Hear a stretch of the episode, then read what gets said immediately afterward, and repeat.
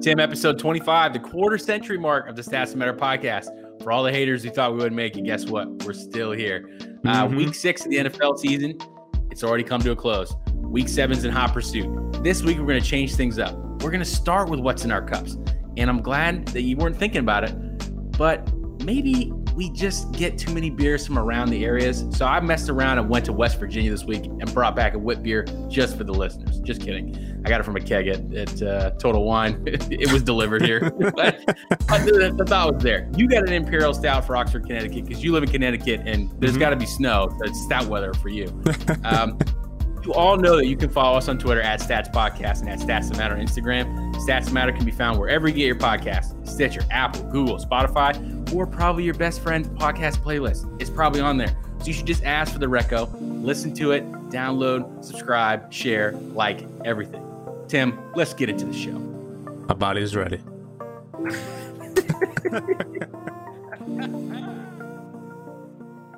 All right. So, like I said, couple pods back. I got I got big house problems now, right? I got to figure out what beer to put in the keg. And I had Mhm. this delicious conundrum called having a keg. And I finished the first keg, which was the Pilsner. Then I got an IPA. Finished that one, and the wife was like, Hey, I need a beer I can drink too. I said, Okay. So she likes the wheat beers, the Hefeweizens. We got a Hefeweizen. Never had this problem before. I go to put the coupler on the keg, it Yeah, won't sit. yeah. Absolutely won't sit. Bleeding CO2. Can't figure it out. Not getting anything out of the tap. I'm having like a daymare. You know what I mean? Like a nightmare during the day. It's bad. Yeah. It's real bad. I ask a friend, um, I call him the keg doctor. I'm like, yo, help me out with this. And he's like, the only thing I could think, because there's not a leak in the line, maybe it's not sitting on the keg. And I'm like, okay, maybe it's not. So I bring it back to the place where I got it, Total Wine. And they're like, oh, yeah. Uh, sometimes it, you know, the kegs won't sit right. And he pulled a tap and he was like, he just screwed it in. He was like, oh, it's fine. I'm like, bro, I'm telling you, nothing's coming out of there. So I exchanged the keg, thankfully. But there was nothing else that was really there. Now the wife wanted a cider. I was mm, there's not enough pumpkin spice latte in the world for that to happen. So uh, I was like, no, I'll get you a wheat beer. So I went and got another wheat beer. This one from West Virginia. It's called Zona's Revenge from Greenbrier Valley Brewing Co. I actually had Greenbrier the first time in West Virginia. Went out there for work, and I got to tell you, you, a lot of people give unnecessary guff to West Virginia for no reason. It's a really beautiful place. There's not a Mhm. lot there, but it's a really beautiful place, and the beers are the beers are decent. They're pretty good. So uh, I am drinking that. Got it on tap. Still trying to figure out how in the world I get the CO2 to be the right level. I've watched enough YouTube videos to understand there's an Excel spreadsheet, but I don't want to deal with any of that. I might just have to like go on Angie's list and see if there's like a local person who's like, you know, good with draft lines because there's so much that goes into having a keg. I didn't think necessarily too far down the weeds about this, but I'm not really that worried about it. So, cheers, Tim. Cheers, sir. Quick little, uh, not story, but in the intro, you mentioned that I'm in Connecticut, so we must have snow. Uh, I went up to Vermont this weekend for a little family getaway. Um, my fault for not having two episodes last week. That one's on me. Uh, I did a little family weekend away for my anniversary. Can you believe the nerve of this guy? the audacity. Uh, anyway, uh, we stayed at the bottom, uh, or we stayed in Ludlow, Vermont, which is at the bottom of Okemo Mountain. It's a ski resort up there. It's beautiful. Uh, on Saturday, we woke up a little early uh, before ski season starts. You can drive up to the top of the mountain. They have a, a service road that goes up that's covered in snow once, obviously, they're making snow. So it was like 60 degrees. You drive up, as we get towards the top of the mountain, it gets a little foggy. And then, boom, all of a sudden, we're in like a winter wonderland. It was the weirdest thing I think I've ever been part of where we got out of the car. There was thick snow on the ground. The trees were all covered. I got some really cool pictures of it. My son went bananas because, you know, he had missed the snow all this time. But um, yeah, it was very much that, like, oh, that's right. We do live in New England. Uh, because the following day, we decided to go back up there. There's a fire watch tower up there. We were going to let our son and we were going to all go up. Uh, and the snow was completely gone, like gone, gone. Like as soon as the sun came out and the cloud cover cleared, like I have a photo coming down the mountain from like this scenic point where you can oversee what looks like all of Vermont. Um, and we are literally at cloud level. So like it looks like the ceiling of a room that you're standing in where the clouds are and the rest of the the valley below. But anyway, it was bizarre. Fantastic weekend. Go to Ludlow, go to Okemo. Um, but New England Amazing. weather in a nutshell. I have seen Mm. snow already this season. The only other Uh, place I've seen that happen was in Germany. I saw most seasons in one day. Yeah. It was it was like snow and rain in the morning, and then it was like fall by like you know noontime, and then it was like sweltering hot in the afternoon. And I was like, Yeah. I'm over this. All right, back to my beer. Uh, so anybody who's been listening along knows that I spent a little time working at a brewery. Uh, shout out to Black Hog. Humble brag. Yeah, this is actually one of their beers, and in my opinion, uh, the best beer that they make. It's called Leaves a Mark. It's an imperial stout they made in collaboration with a uh, tattoo artist. They keep holding up the can like you guys can see it, uh, but it's phenomenal. I would put it up there against some of the other biggest stout makers out there uh, as far as flavor and quality.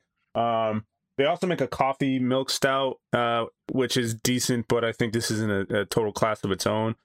Uh, once a year, they'll barrel age this and do it and release it for their barrel age fest. Uh, also amazing, but this guy is smooth. Um, I'm bearing the lead here because yes, I've obviously had this beer before, but um, when I saw it, it used to be limited, but now it comes out a little bit more regularly.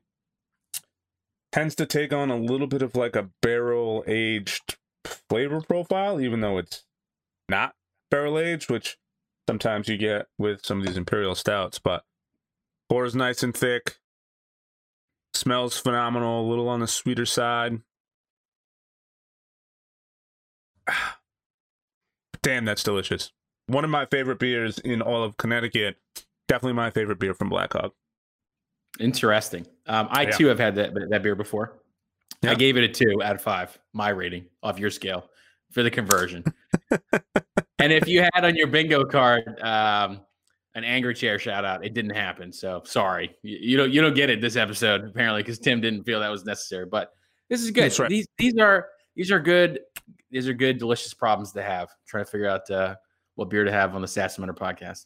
Oh, uh, I did have my first like one rating over the weekend.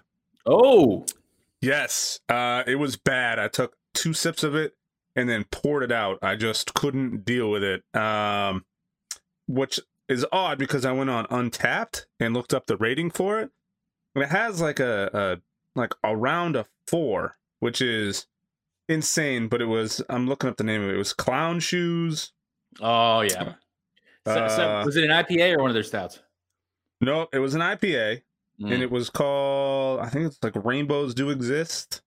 We got pizza, and I couldn't find like a place close by to get beers, and their taps are broken. They do p- beer to go, Yeah. uh, but the lines were all broken. So I was like, all right, I'll just take a can, and they had Be Hoppy from Wormtown, and they Good. had this one. beer.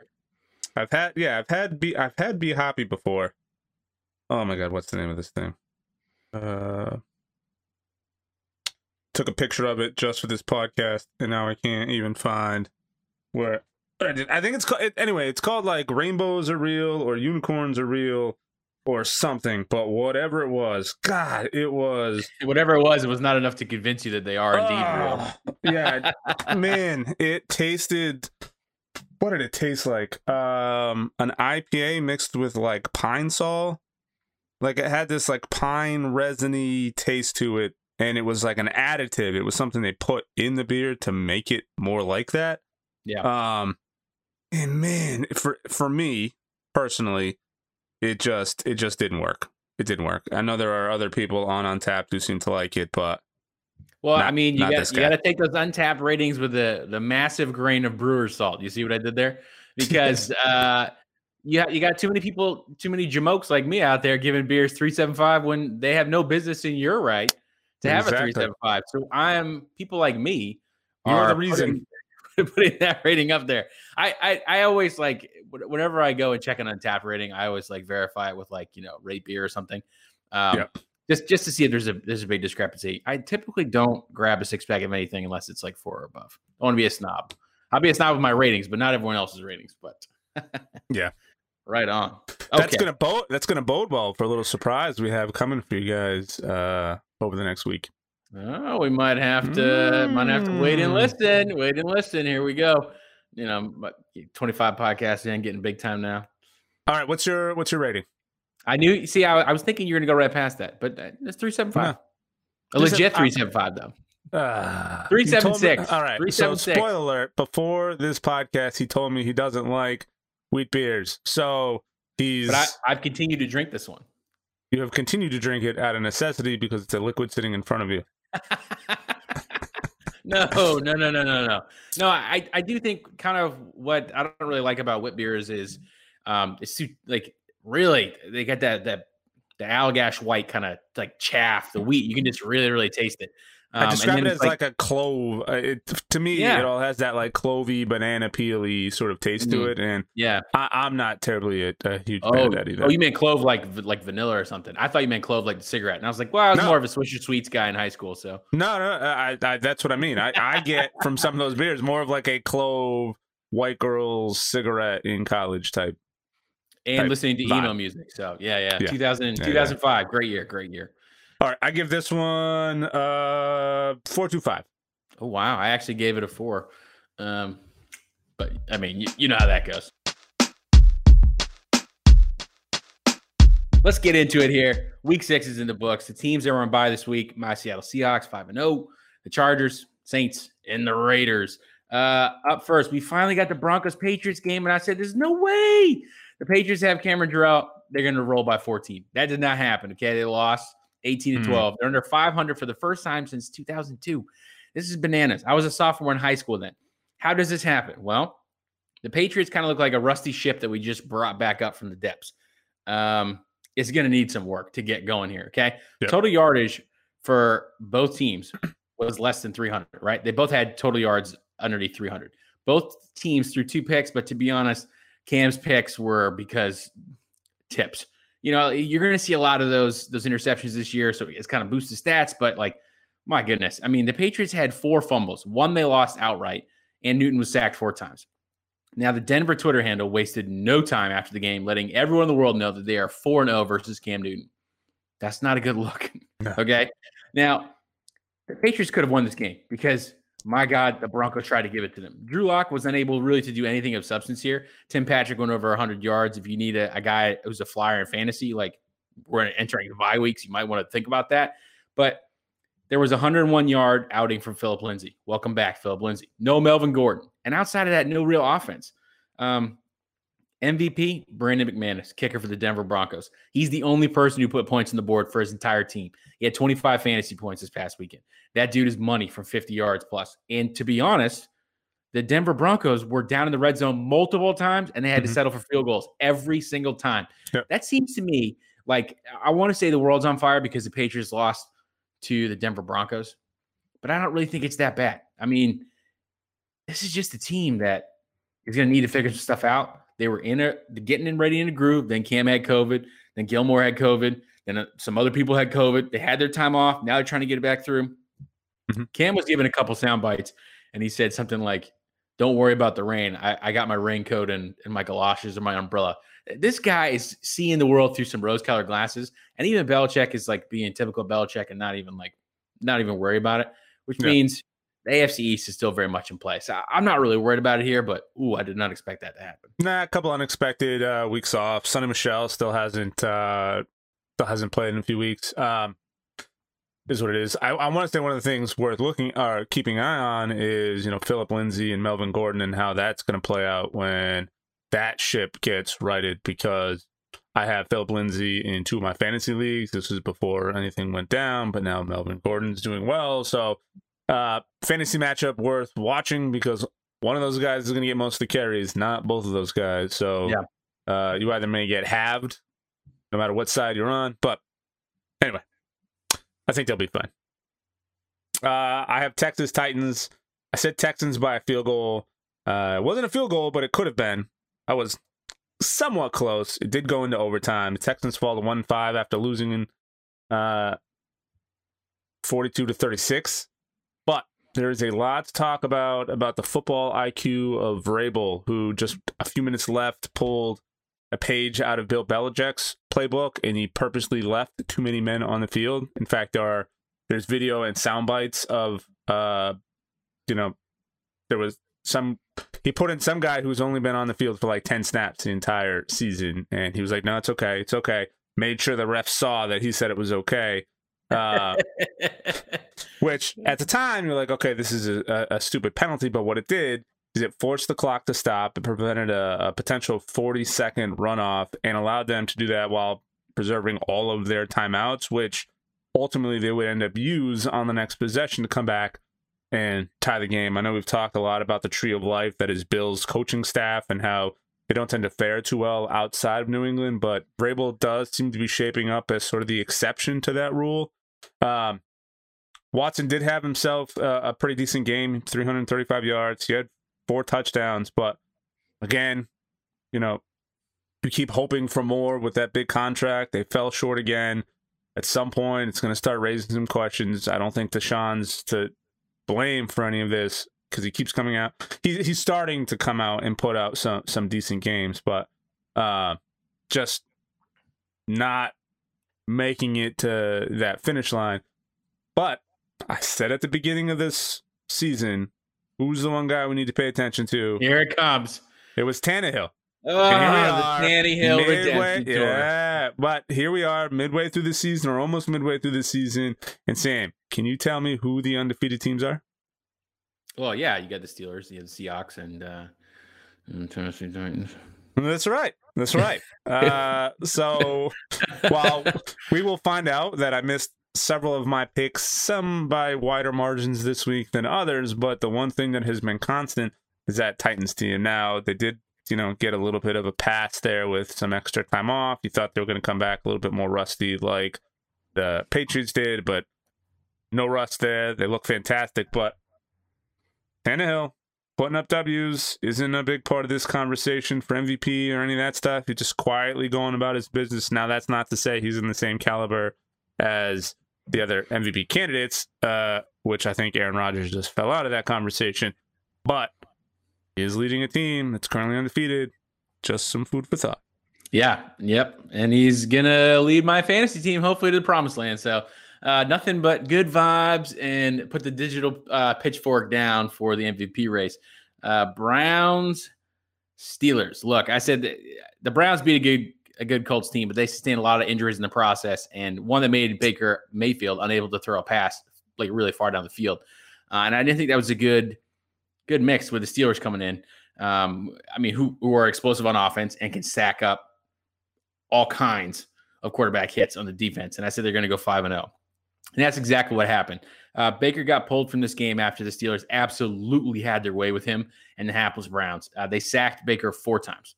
They got a pick six from Minkah Fitzpatrick. And every day that Minkah Fitzpatrick makes a play, it, it makes the, the Steelers look like geniuses and the Dolphins look like, why did you do that? Because he is just showing out.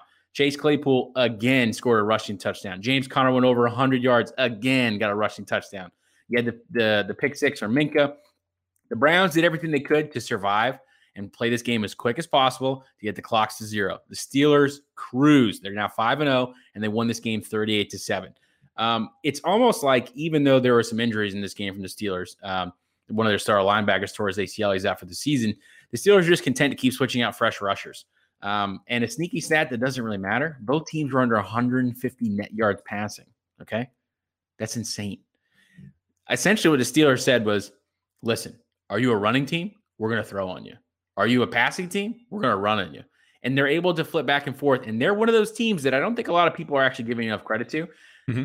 But they still have a lot of offensive firepower. And whatever Mike Tomlin's doing, it's working. So keep going.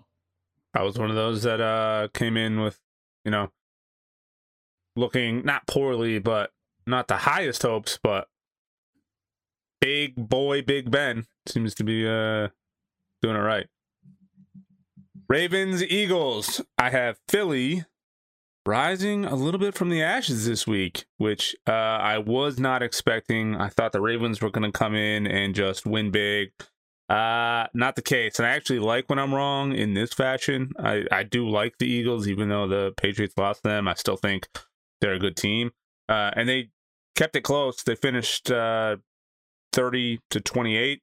Fortunately, Baltimore just outlasting them. But this is another mediocre outing from Lamar. We said last week, in order for them to win, he has to put up yardage on the ground, and that's exactly what he did. But he was held to under 200 yards in the air. Like that's not typical Lamar Jackson fashion, and something just seems amiss. I don't know if it's on the receiving side or play calling, but something doesn't seem quite right. I wonder if we're going to find out down the road that there may be some underlying injury they're not disclosing, but something doesn't seem uh, there. We did say he needed to rush. That's exactly what he did, which is part of the reason why he was able to pull out this win. He had over 100 yards. So obviously that makes a big difference, but it was another tough week for Wentz. He was constantly under pressure again. He seems to be trying to will this team into position to win, but the O line isn't doing him any favors. He was sacked six times in this game, which makes three games in a row where he's been sacked at least five times or more. So if you have an injury prone quarterback and you're letting him get beat up or under pressure constantly, it's just not going to add up well. Uh, I think Wentz is taking a lot of heat for some of these losses when I don't know if that's necessarily fair to, to put on him. He has made some poor decisions, but that O line looks brutal and they're not giving him enough time to make decisions back there. Yeah, and they got some injuries coming up for the rest of the team too. That's just that's just tough. I had uh, the football team and the Giants, and I said the Giants are going to be the first team in New York City to get a win, and that's exactly what happened because Riverboat Ron Rivera, say that seven times fast, went for two on the last play of the game, and nothing good came of it. And the and the Giants walked away twenty to nineteen.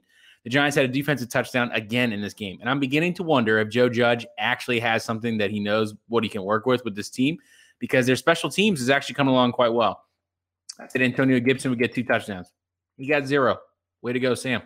Uh, and I, I thought that maybe the Washington football team could play upset, but their mistakes were just too much for them to overcome. What mistakes, might you ask? Oh, well, thank you for asking. Let me tell you. Uh, mistakes like not capitalizing on the fact that the Giants threw 20 passes for 108 passing yards. Okay. And the football team tossed it 42 times for 251. But if you take a look at yards per attempt, it's 5.6 versus 5.4. Okay. The Giants had an extra point too. So there's another mistake. The Giants sacked Kyle Allen three times. The mistake of going nearly 50%, 8 for 15 on third down, and 100%, 2 for 2 on fourth down, and having nothing to show for it. Kick the extra point, Ron. Kick the extra point. Go to OT. Build a damn character win for your team. Instead, the football team was like, nah, fam, we're good. And they lost. Val- Falcons. Atlanta Falcons, Minnesota Vikings. I thought for sure uh, the Vikings were going to win. It was going to be a high scoring affair, and I was one for two in those guesses. Um, it was definitely a very high scoring game. I've noticed a trend, actually, not to break away from here, but have you watched college football at all this season? And, and. If you look at those in the NFL, these scores are unreal. They're like Division three basketball scores, where like it's not unheard of in college football for teams to put up fifty to sixty points. It's unreal, and you're starting to see that trickle over more into the to the NFL side. But anyway, um, Ryan and Cousins both put up pretty big numbers. They both had 340 yards plus a piece.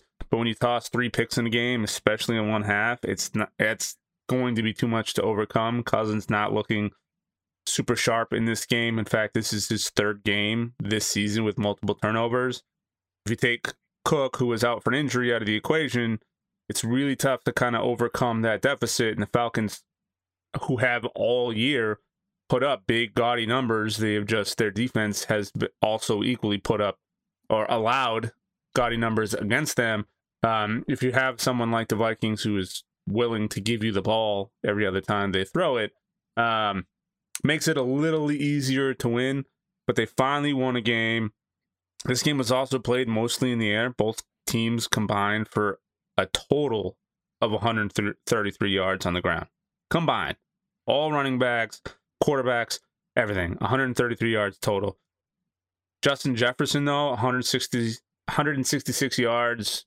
He was a superstar in their receiving core, but the Vikings, they wouldn't be outshined. Jones put up big numbers, 137 yards himself.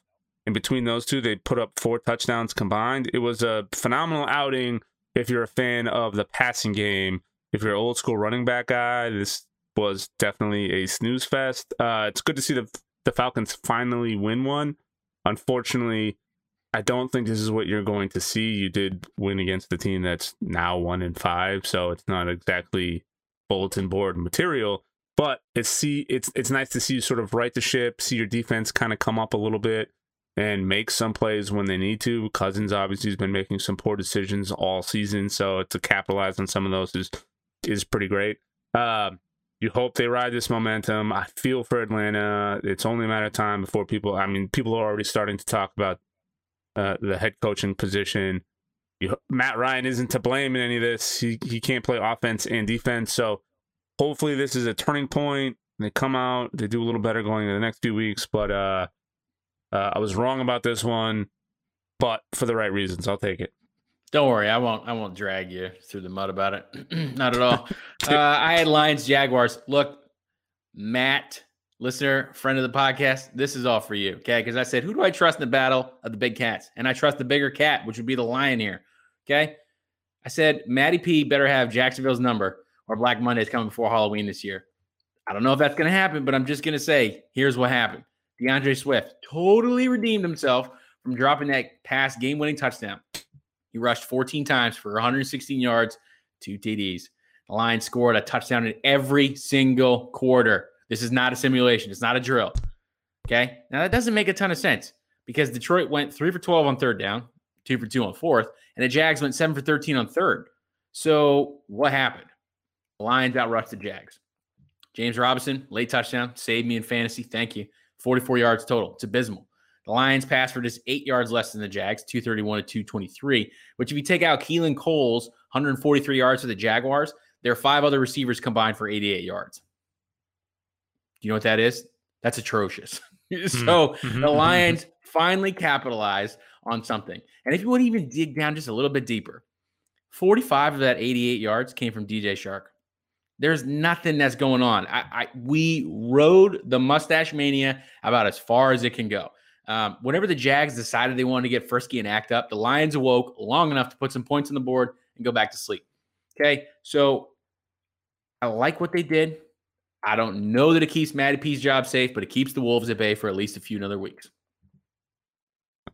We did catch some uh, social media flack for giving a hard time to the mustache. Uh, I'm not saying that that hard time was warranted. I'm still a fan of Minshew as a player and as a person. Uh, but this season is just not panning out for the guy. And this is coming from a guy who has him on his fantasy league, so you can't say I'm a hater. Uh, it's just this year ain't it, fam. No, we can. We can say you're a hater, and we will. Uh no, I mean it's not Baker Mayfield. So uh, I had uh, Bengals Colts. I said Colts. Rivers is going to bounce back from this one. Colts by two touchdowns. Um, I am definitely no fortune teller ever, or especially this week. And if that wasn't evident by my picks, should take a look at my fantasy teams because spoiler alert, it's not awesome. It was bad. It was really really bad. Uh, I have one league. I scored 70 points or less in. I won't tell you the total score, but uh, a friend of mine in that league took the time to let me know last night it's probably the worst fantasy performance he's ever seen. And it's not because of the team. Like the team is okay. But I had one person put up over double digit points. Two, I'm sorry. I take that back. I had two players who put up double digit numbers. Uh, one was my quarterback who was supposed to, and the other was Philip Lindsay who got me 10 points. Everyone else was in single digits or uh, less. Oh or man. Less. Yeah. Anyway. Oh man. Uh Rivers did bounce back though, so I got part of this right at least. But uh they didn't win by two. Tossed the ball around for 371 yards. He had three touchdowns, but did give up another pick. But he still managed to outlast Joe Bur- the Joe Burrow show, who I know you're a big fan of. I'm not entirely sold on Burrows yet, though. Um, Joe Burrows, 25 of 39. Another outing that was a little tougher. Uh, he didn't throw a single touchdown the entire time. Mixon racked up 54 yards, but and that was the most by a player on either side. So obviously another game where there wasn't a lot of ground action going on. The Colts had a total of 60 yards altogether on the ground, John, by and that was all by Jonathan Taylor. Uh, the quarterback was uh, negative one, and they had another player who ran for one yard. So total net was 60 uh, for the, the the math nerds out there. 60 plus one minus one, 60 total. Um, Rivers though, solid. He threw to eight different receivers were all in the double digits. Five of them had 50 or more yards, which is pretty great. Um, on the Cincinnati side, both AJ Green and Tee Higgins combined for almost 225 yards. And that's coming off of a week where pretty much everybody wrote off AJ Green. Uh, I had him in a keeper league last year, decided not to keep him this year. Through the first five weeks, he didn't look that great. Everybody was saying it's time to move on. So nice to see him come out and kind of redeem himself a little bit. That'll be an interesting pair to watch if Burrows can continue to dole the ball out in the same way. Unfortunately, he's got to get a little bit more accurate. He's got to find ways to capitalize on some of those big games where you're putting up big yardage because he's not doing that into this point. I know you said, you know, let the tiger roar or whatever. I don't even know what what what phrasing you said. Let him eat. Let him take the let wheels jo- off. Let Joey roar. Yep. yep. Yeah. Oh, yeah. It's yeah, a movement. Let, I haven't started it yet, but I'm just, I'm building up the momentum. It's coming. Yeah, yeah, yeah, yeah. Let's let stay him tuned. roar. Hashtag stay tuned. Yeah, let's let him roar. But he has to be more accurate. He has to capitalize on those a little bit more because he doled the ball out great, uh, but didn't capitalize on any of those deep runs. Uh, uh, sorry, on any of those uh, uh, deep drives, any of those time-consuming drives again fell up short. So showing a little promise, receiving corps, Burrow getting on the same page, needs a little bit more oomph, but not there. Not there. But as you'll see, maybe in uh, next week's preview, uh, yeah, you never know. uh, all right, I had Bears Panthers. Okay, so the world is not ending. All right, but my God, I now have to begrudgingly give the Bears credit.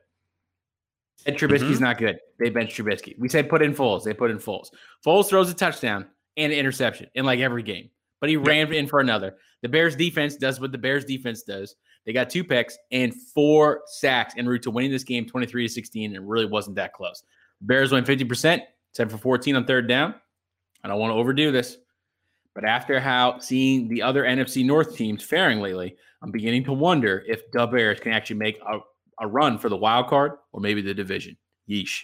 I don't want to. We, we got to move on. I don't want to talk about this anymore. This is bad. This is bad. Speaking of moving on, Jets, Dolphins, Dolphins. uh, I said last week I laughed and said Dolphins. This week I'm still laughing and saying Dolphins. The the Jets are are, are terrible. Uh, Flacco was bad. He had a passer rating of 50. That pretty much says it all that you need to know. We did see a little Tua time. We'll dive into that a little bit more later in the show. Uh, for now, I give my time back because the Jets, and with one exception, can I please lead the parade? That is the Fire Adam Gase parade. Please. Oh yeah, for sure. Yeah. Get out there with the um with the conductor with like the little baton. Dun, dun, dun, dun, dun, dun, dun, dun, dun, yep. Yeah. Mm-hmm. and here comes my favorite part of today's recording. Go ahead. Okay. All right. So if you if you've been a stats matter day one realist, okay, you you'll know that Tim and I have, have disagreed a little bit on on whether or not I think Aaron Rodgers is the purest passer of the football in and whether or not I think he deserves goat contention. Um, mm-hmm. This mm-hmm. game absolutely was like if I took all those spots and put them in a little box, and then you dropped a nuclear bomb on top of that box, mm-hmm. and then you dropped mm-hmm. another one on top of that, and another one, and another one. Um, Mm-hmm. I said, "Oh, four, this is a Super Bowl we've always wanted to see. It'd be four, a shootout." Four, four, of those uh, bombs, to be exact. Oh my gosh! Which, which is how many touchdowns Tom Brady threw? Sorry, go ahead. Kevo, if you listen to this podcast, turn it down. Jesus Christ, Aaron Rodgers. Why don't you discount double check yourself before you wreck yourself or this team? Uh, Rodgers did the Key and Peele three pumps end zone dance after they went up 10 0. And guess what? That would be the last points they would score all game. This was all Tampa Bay. Okay. Pick six, of Rodgers, interception the very next drive, Ronald Jones touchdown, and that was pretty much how it went. He had two touchdowns on the day. Tom found Gronk for a 12 yard fade route. And I didn't say it last week. This is going to be the Gronk game, but now they're back. And I'm not a fan of this anymore. Tyler Johnson scores for the Bucs, And the Bucs demolish the pack 38 to 10 at home, Raymond James Stadium in Tampa Bay.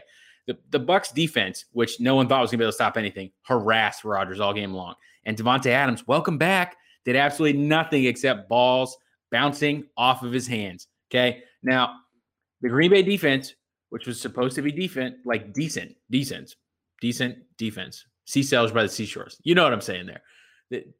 They, were supposed to be decent. Okay but they allowed the Bucs to rush for 158 yards and a pair of scores. After all this hype about, ooh, Rodgers has thrown zero picks this year. Is Rodgers an MVP pick? Get the F out of here with that talk. Okay. How you do this is you throw a couple picks early. You give them, mm. you give them away, and then you just keep throwing touchdowns. And Rodgers did the first part of that and not the second part. Look, I'm going to say this. I, all right. I wanted these two teams to give us a shout out. I want to see Rodgers make some touch passes like he's known for doing uh, because at this point, to me, Michael Jordan is to Brady and Rodgers is to Kawhi Leonard. I just don't understand how unrivaled talent can cease to exist in the biggest moment. And that's exactly what it looks like. Um, I'm going to take so much shit for saying that, that Rodgers is the best pure passer of the football and got skills. And I know I look like an idiot, but that's okay. Get paid to talk shit about how my down years are better than most other quarterback's career years and then go out and look like Mitchell Trubisky. Okay. Mm. Rodgers gets paid to do that. Maybe he needs to take a look in the mirror and R E L A X, relax and get it together because the Bears cannot win this division. Hey, hey, Alex is uh, sorry, Alex. Uh, hey, Aaron's on my uh, fantasy team. Guess how many points that fine young man scored me this weekend? I would say negative three or negative four. Uh, that sounds accurate because you're making a joke, but in reality, 5.8 fantasy points is what that guy got me. So, uh, oh man, and he was my fill-in because Drew Brees was on a bye. So. Yeah, Robert Tonyan, yeah, no touchdowns. Davante Adams coming back, supposed to carve up that defense, didn't happen. Oh, the run game didn't happen. I do love a bit of sports irony where a player comes out sounding more arrogant than they usually do, and then they just get demolished, demolished by a team that's supposedly finding themselves. But Tom, Aaron, always compelling games. yeah. Oh, what, what is?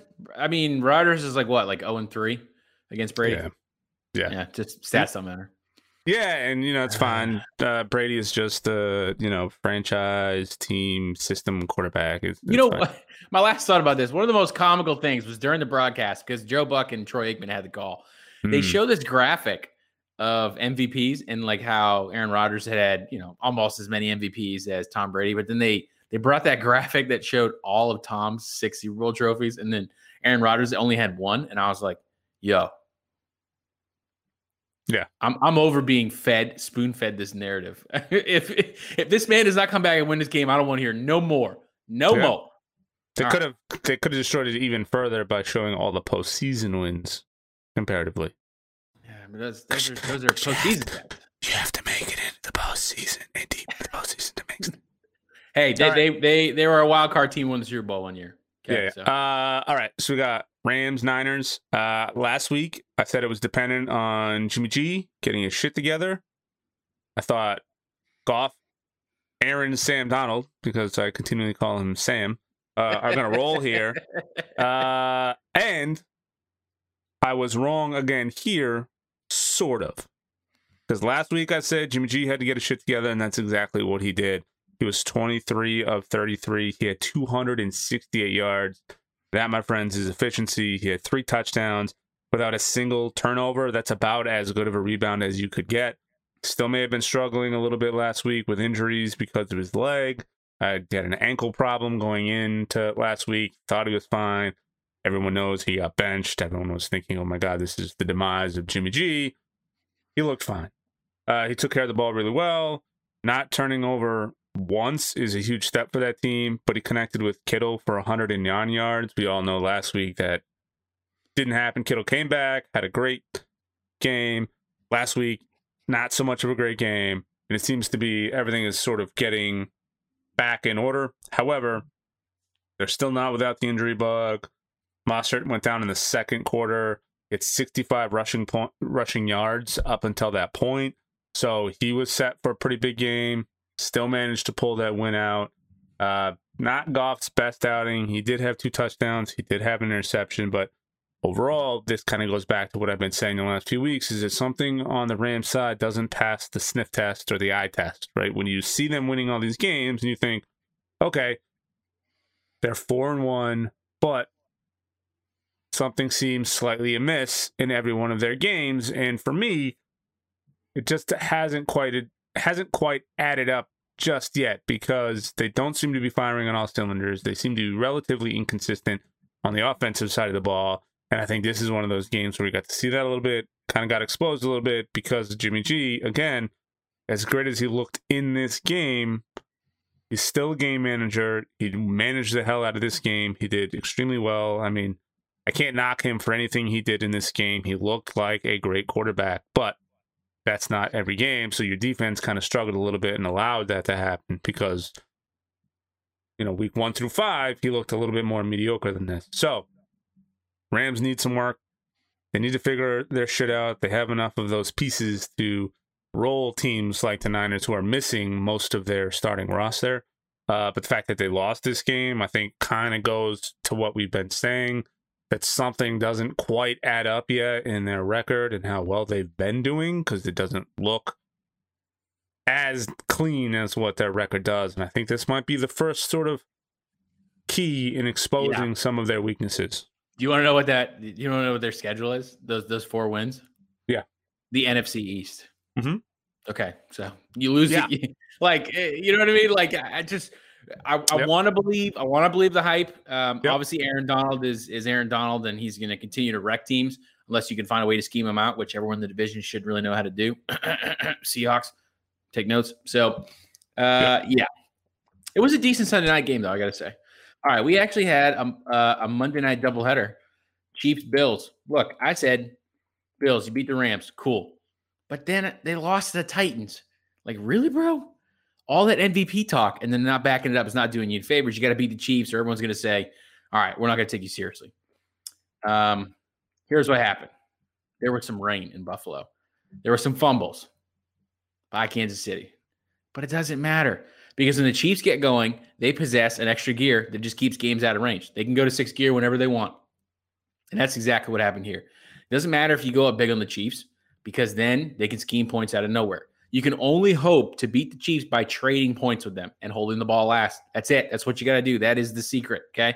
This requires a certain kind of team, of which the Bills currently are not.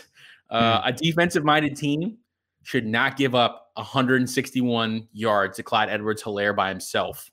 It just shouldn't happen. Okay. En route to 245 total rushing yards by the Chiefs. That is bananas. Yeah. They put up 450 a, yards of total offense, 245 on the ground, another 200 plus in the air. Like Travis Kelce caught a couple TDs. Travis Kelce had a fumble. Buffalo recovered it, but it didn't matter because it was before half. They also got another fumble. They got a touchdown off of it. They didn't do nothing else with it. The ground game for Buffalo did not exist. They wait. The Chiefs wasted so much of this game just playing with them this game looked a lot closer than it really was. I think the most disrespectful play by the Chiefs came on a fourth and inches. And that happened because Mahomes, the previous play, probably made the fourth. I mean, he, he probably made the first down, right? It was third down and and he ran towards the line, then he pirouetted, didn't step out, then he came back and they called him short by like a couple inches. The Chief said, okay, we're going to go ahead and run this thing down your throat from the 12 yard line. Darrel Williams gets a score as if that wasn't bad enough. On fourth down, you think, all right, cool, we're going to save a field goal here. And the Chiefs like, nah, fam, have this rushing touchdown. You can't stop us. So we're just going to do whatever we want to do.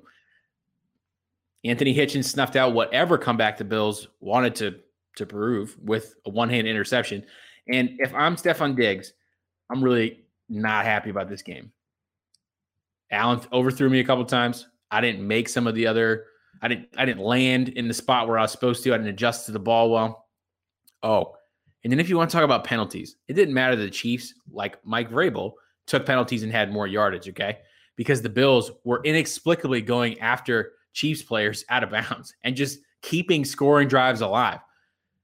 I mentioned Stefon Diggs. This dude ran go routes all day. Now, that's got to be tiring. Then he walked back to the line. And when he walked to the line, he didn't set.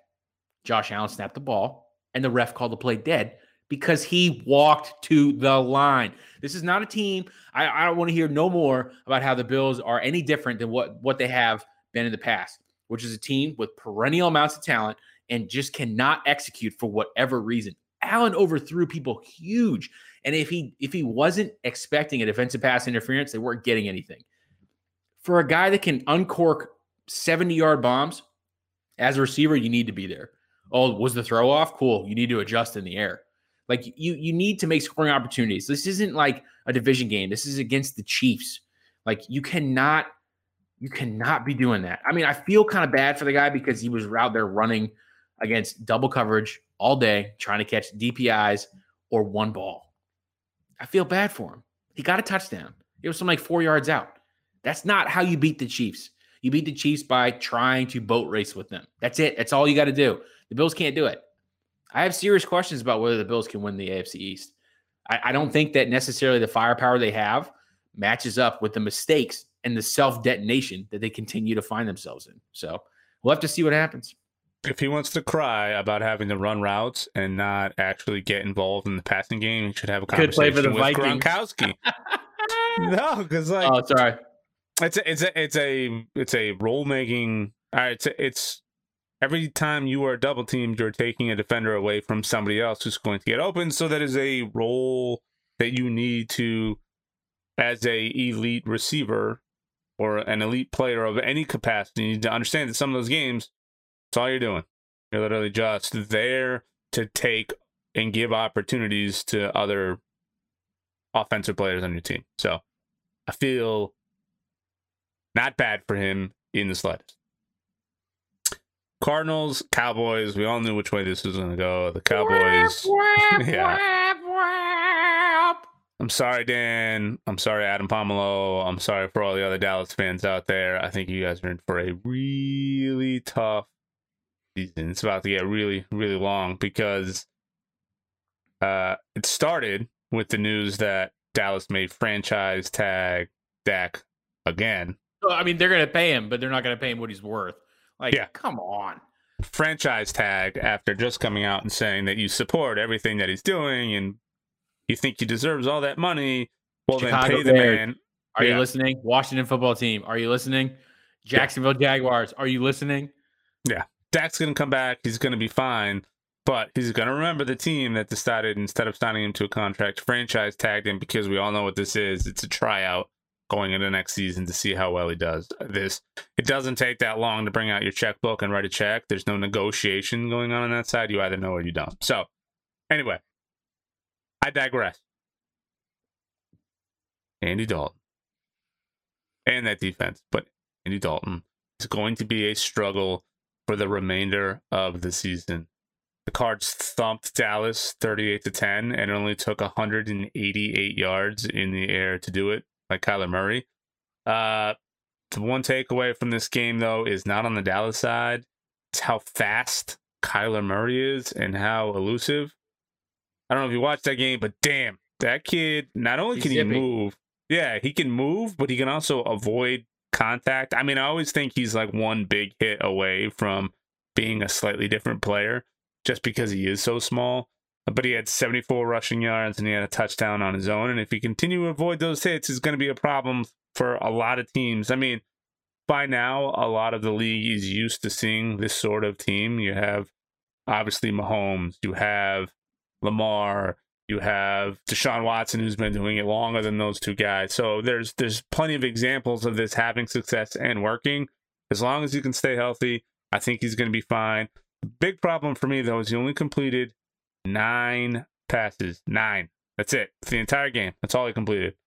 So, in order for you to capitalize and win games, you definitely need to work on that accuracy because you're not going to get it done with nine wins. There's going to to come a point against some of these big teams where your little legs aren't going to carry you 70, 80 yards, 90 yards. You're going to get stopped. And if you can't connect with your receivers, he only had like 25 attempts or 24 attempts. Sorry. Some of it might have been Kliff's game plan going into this game, but it's not going to hold up against some better teams. He has to work on that accuracy. It's great to see how fast he is and creating opportunities, but you can't be the one to win the game all the time. You need to be able to reach some of your receivers. And nine receptions is not going to do that. That's like nine receptions is what a backup quarterback completes when he comes in to finish a game because you've already blown out another team. So I'm Team Kyler ish. He needs to do a little bit more. I think he's sort of a trick right now. He's a little bit of uh uh I, I don't even know what I would call him. He's he's sort of a novelty item right now. Nobody's seen him. Nobody knows what he can do. It takes about three games worth of footage, and that gets shut down pretty quick because we're in a mimic league. We've already talked about it. Um, so they need to figure themselves out a little bit. Cowboys, you're in for a long season. Cardinals ceiling looks pretty high, uh, but they got some work to do as well. Oh, for sure. All right. that was week six. We're moving on to week seven. Thursday night game. Look, comes a time in every season where you have to debate what to do on Thursday night. Does one set their fantasy lineup and watch the game, even though the game's not going to be that good? The Bravens, the sorry, the Bravens, the Browns Ravens used to be that Thursday night game that I loathed watching, but I did it dutifully because I had fantasy players in it. Okay. Fortunately, or maybe unfortunately, the third and final presidential debate is this Thursday night when the Giants Eagles play. Now, the Stats Matter podcast is not a partisan podcast. We're apathetic when we vote. Okay. But here's what I'm going to do I'm going to start this game. And then I'm going to switch over to the debate at nine because let's be honest, it's going to be more interesting than this game is going to be. And then I'm going to switch back and catch the end of this game, which is going to be a boat race to 28 because there's no defense on either side. Zach Ertz is hurt with a high ankle sprain. He's not coming back for three to four weeks. Miles Sanders, not likely to play for the Eagles either. I'm going to trust the Giants have more than enough trickery up their sleeves to finally get their act together. This is for the division. Okay.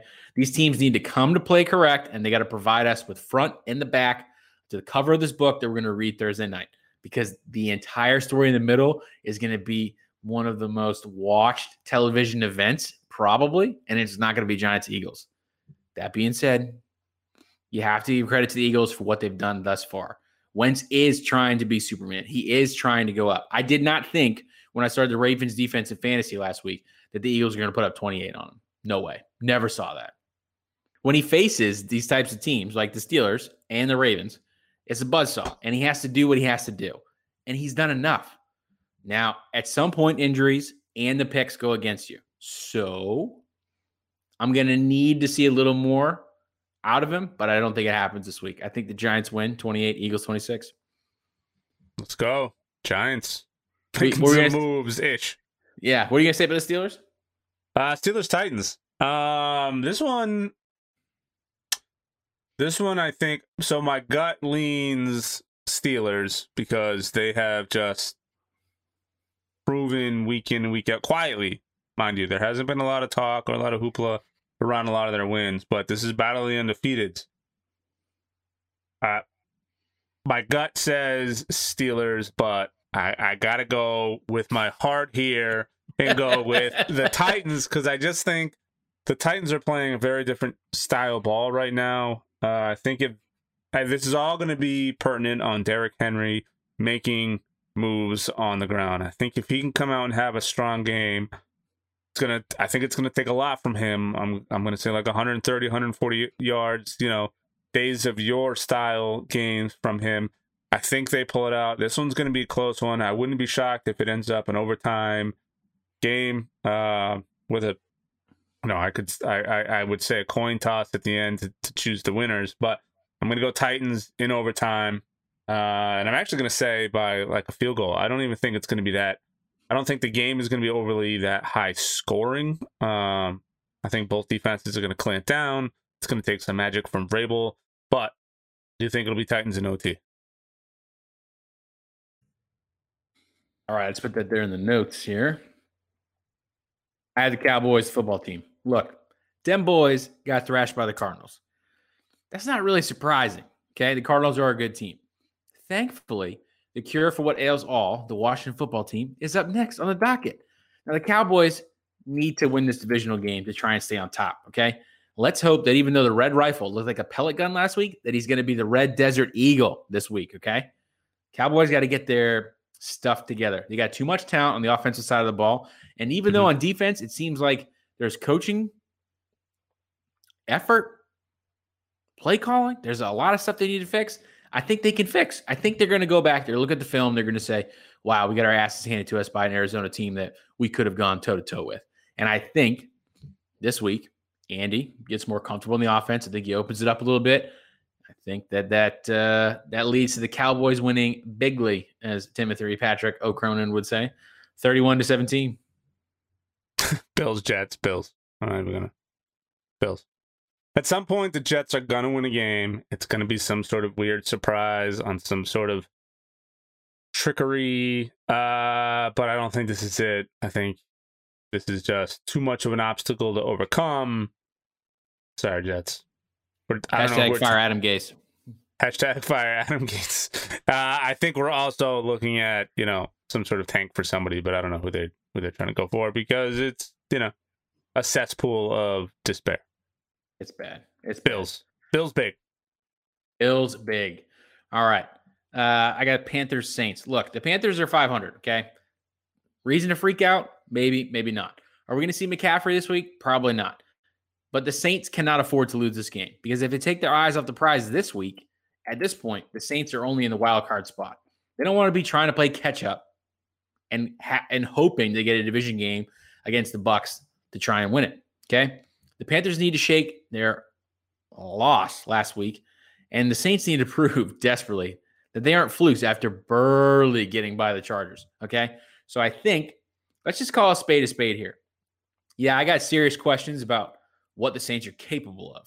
They have the firepower, they have the coaching, and they hopefully have a pissed off Michael Thomas because they've got some pissed off Sam Smiths and Tim Cronins who put him on their fantasy squad to no fanfare.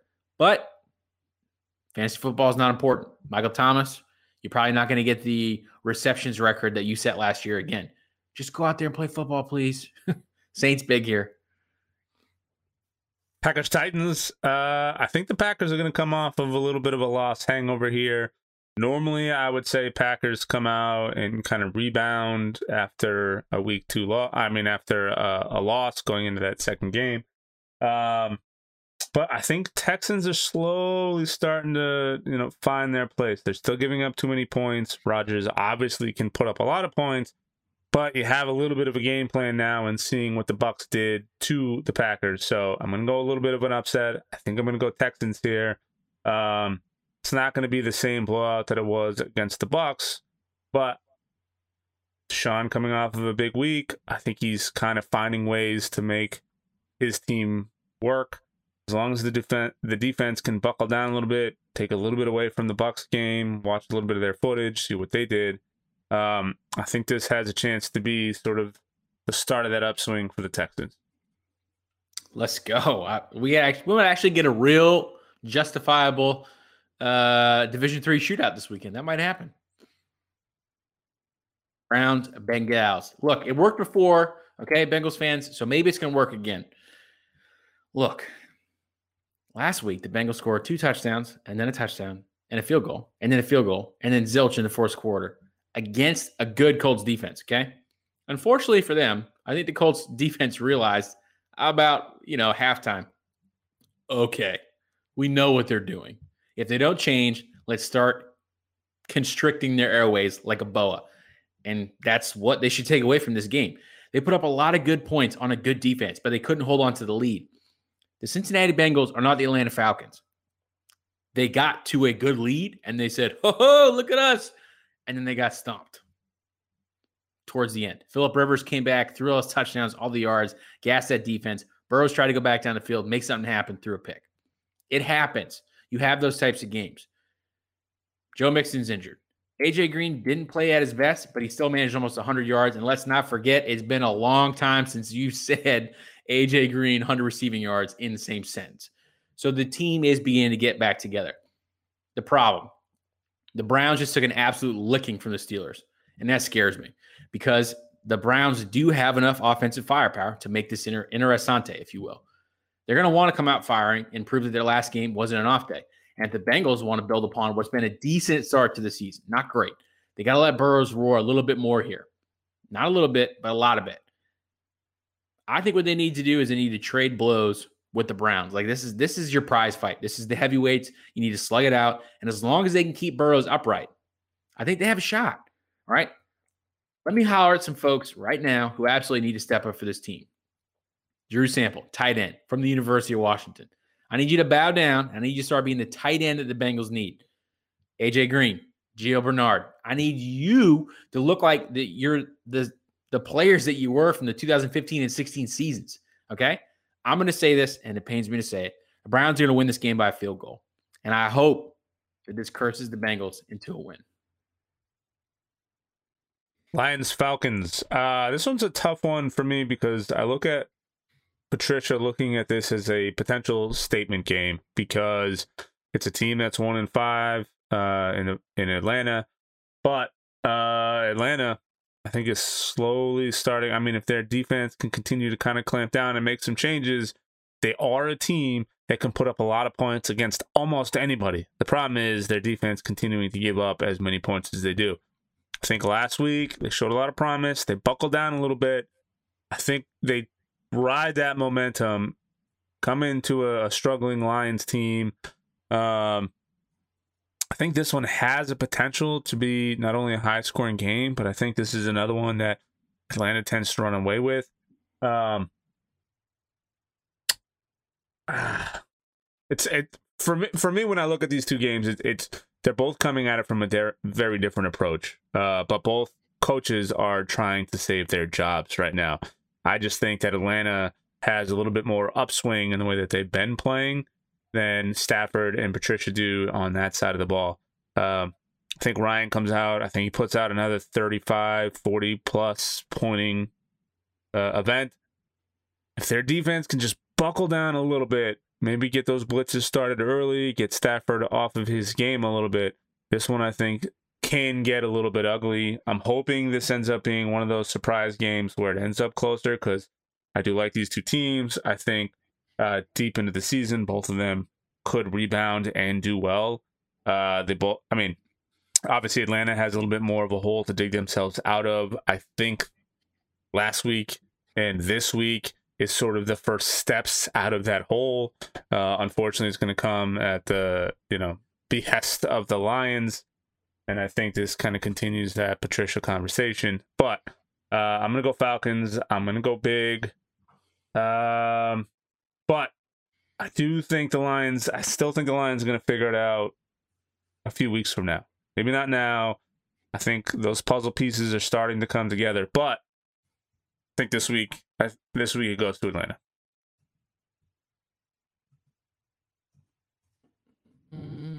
All right. Now we're getting to the four o'clock games. oh, look at this Seahawks Cardinals.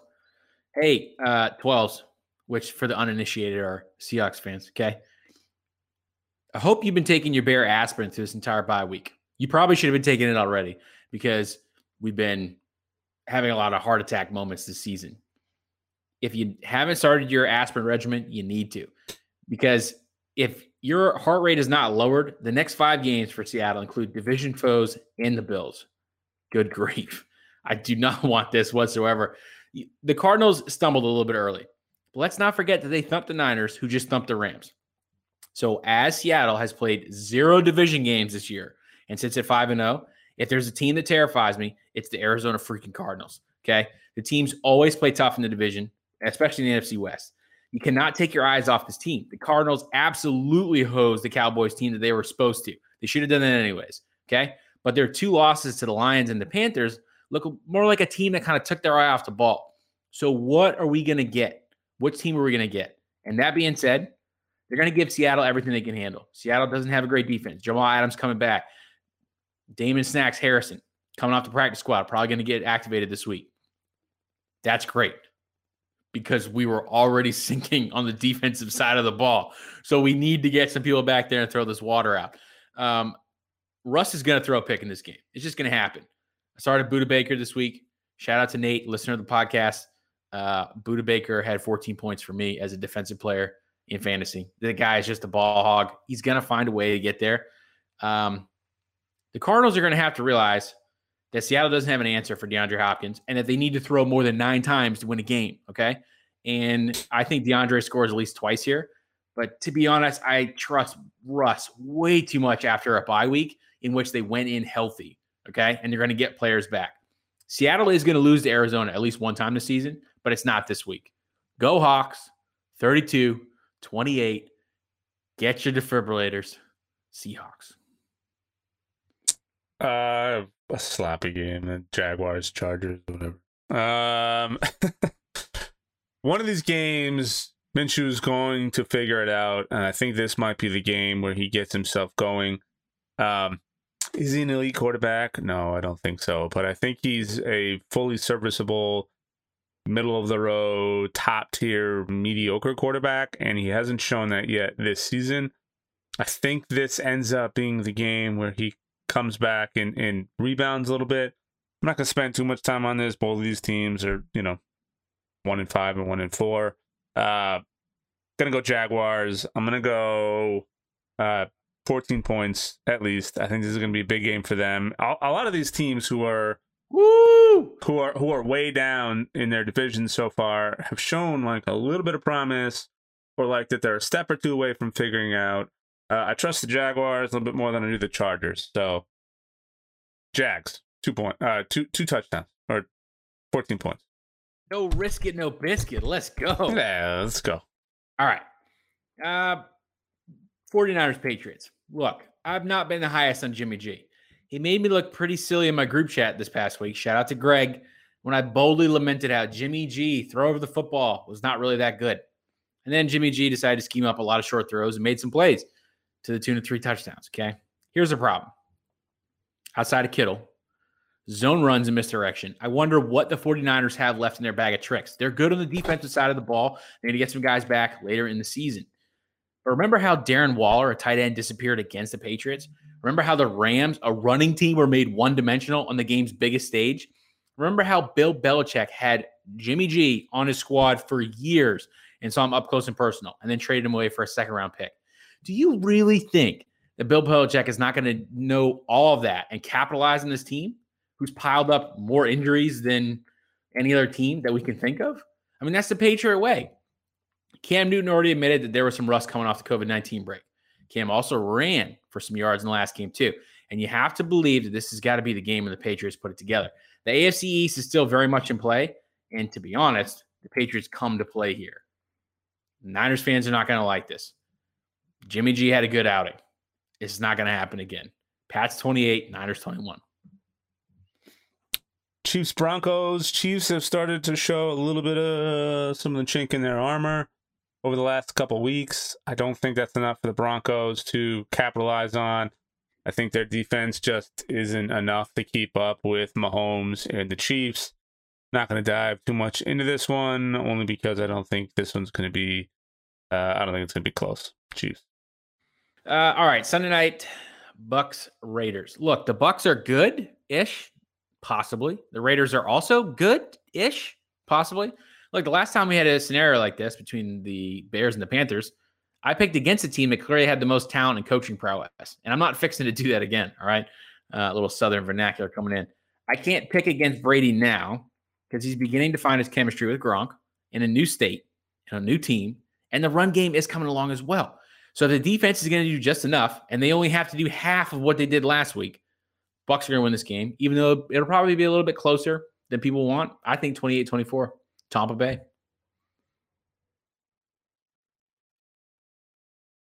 Bears Rams. I've been saying all season I'm going to keep beating that drum. The Rams aren't passing the eye test or the smell test. There's something off there. The Bears behind Foles seem to be, you know, finding themselves some new rhythm. Uh, we hesitantly said earlier today that we thought the Bears might be a decent team now. Not entirely sold on that, but it is looking like they're starting to figure their shit out a little bit.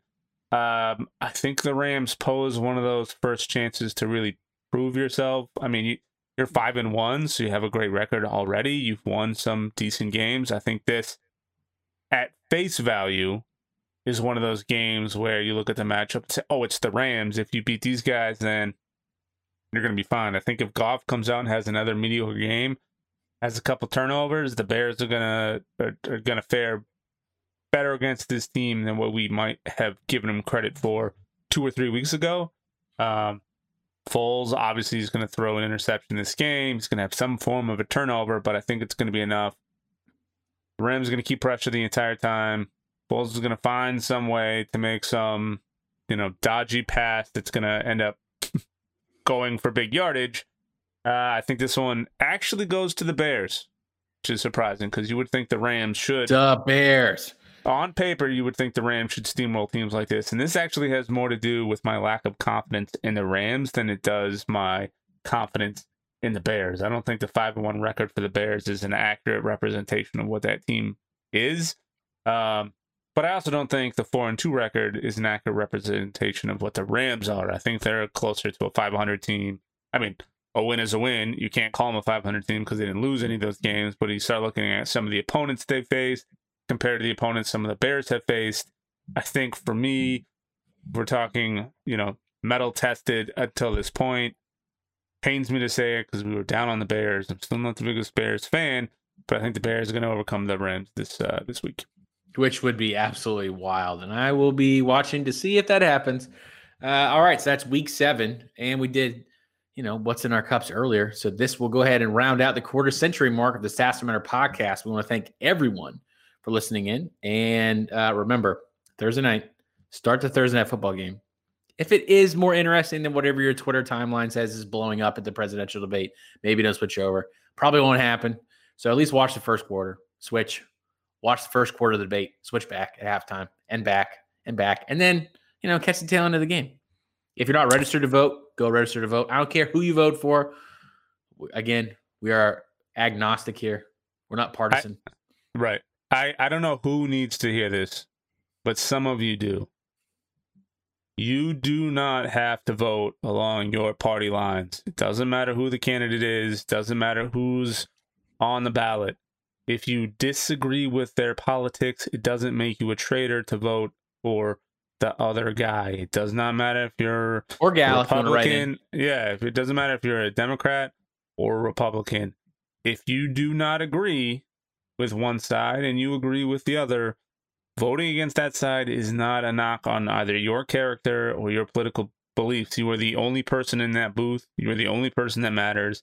And anybody who might judge you accordingly not only is about unpatriotic as it gets, because the most patriotic thing we have is our ability to cast our vote for the people we think who are going to lead this country the proper way. So I will leave you with this register to vote Every one of them does matter whether you don't think it does or not.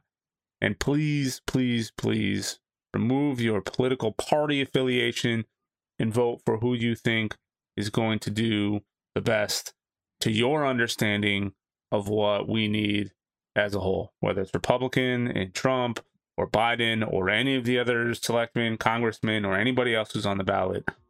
Vote for what your beliefs are not for what your political ideology or your political registration is, because it's okay. You can bounce around if you want to. Independents are on the rise, and there's a reason for that. You're not tied to any particular one side. So, and 30% of you guys and gals didn't vote in 2016. 30%. That's that's a ton.